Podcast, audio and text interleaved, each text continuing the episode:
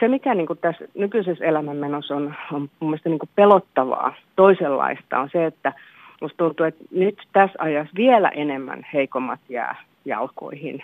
Ja että ne ihmiset, joilla on tosi hiljainen ääni ja jotka ei pysty itsestään niin kuin meteliä pitämään ja ehkä aina välillä itsestään huolehtimaan, niin ne, niiden ääntä on vaikea saada esille, koska ne on itse, itseään niin kuin puolustamassa.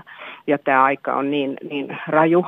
Tämä on tämmöistä niin konsulttien ja valmentajien kulta-aikaa ja musta tuntuu, että vaan, vaan niin kuin menestyneitä mielenterveyskuntoutujiakin autetaan, että et tuntuu, että tota, niillä, joilla tosiaan on rahaa, niin ne pärjää, vaikka niilläkin olisi mielenterveysongelmia. Että kukaan ei sitten tavallaan muista näitä ihmisiä, joilla on niitä vaikeuksia pärjätä ja joilla ei myöskään ole sitten rahaa. Ja musta tuntuu, että niitä on entistä enemmän. Eli täytyy olla menestyjä selvitäkseen vaikkapa masennuksesta. Se on aika, aika karuakin oikeastaan, kun sitä pysähtyy ajattelemaan.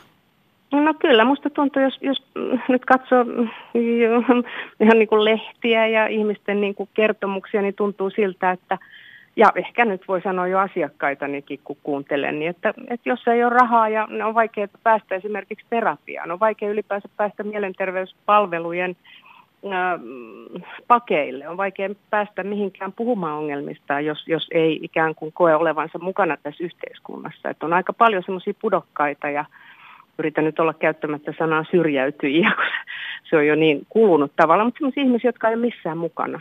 Ja semmoista ihmistä on erittäin vaikea päästä myöskään mielenterveyspalvelujen pariin.